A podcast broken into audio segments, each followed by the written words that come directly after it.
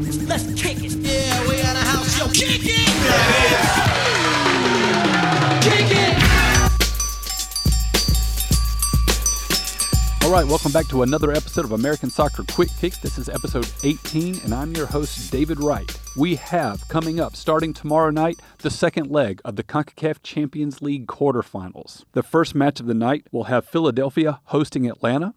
Philadelphia walks into this second leg already holding a 3 to nothing advantage, so it would take a miracle for Atlanta to find a way to get past Philadelphia in this round. I don't believe most people expected Philadelphia to be this strong this year considering the pieces they've missed. However, they have looked very strong and again they dominated Atlanta last week in Mercedes-Benz Stadium and they seem to have this one in the bag. As long as they can take care of business, they should be booking their passage to the semifinals.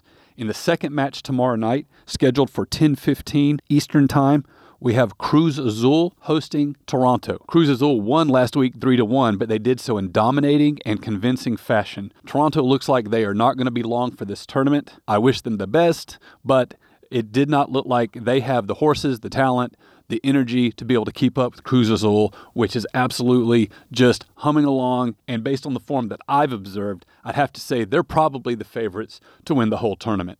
Then Wednesday night, we have the two more tightly contested matches.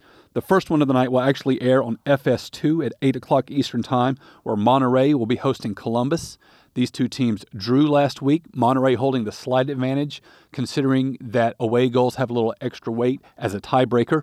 So Columbus needs to win this match outright, and they will be doing it without their central playmaker, Lucas Zelarayán, who is having to sit out due to yellow card accumulation. So they've put themselves in a position where they have a really uphill climb. But if anybody can do it, Columbus can. They are also perhaps the strongest MLS club in the field, so we really need them to come through for us. Now, in the second match of the night, Portland will be visiting Club America.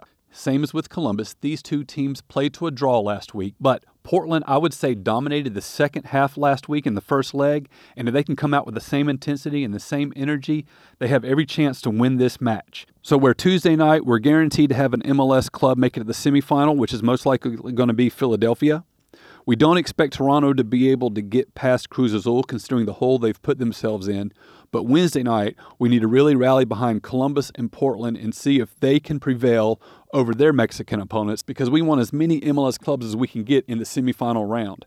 Right now, it looks like perhaps only Philadelphia will be going, but we have a good shot with Columbus, we have a good shot with Portland. So Wednesday night is really going to be the key night to keep your eye on. So if you're someone who's been kind of casual about Major League Soccer and you don't think the league is really for you, just watch this tournament watch the CONCACAF Champions League. The intensity of this tournament has really impressed me. So I really hope to see the profile of this tournament grow because the clubs take it very seriously. And with each year that MLS doesn't come away with a trophy, all the clubs involved take it all that more seriously. And this year has really proven to be a truly entertaining tournament to watch. So I would encourage you check it out watch these matches with me and i'll be back after it's over to recap and set you up for next week's major league soccer matches until then, I'll see you next time.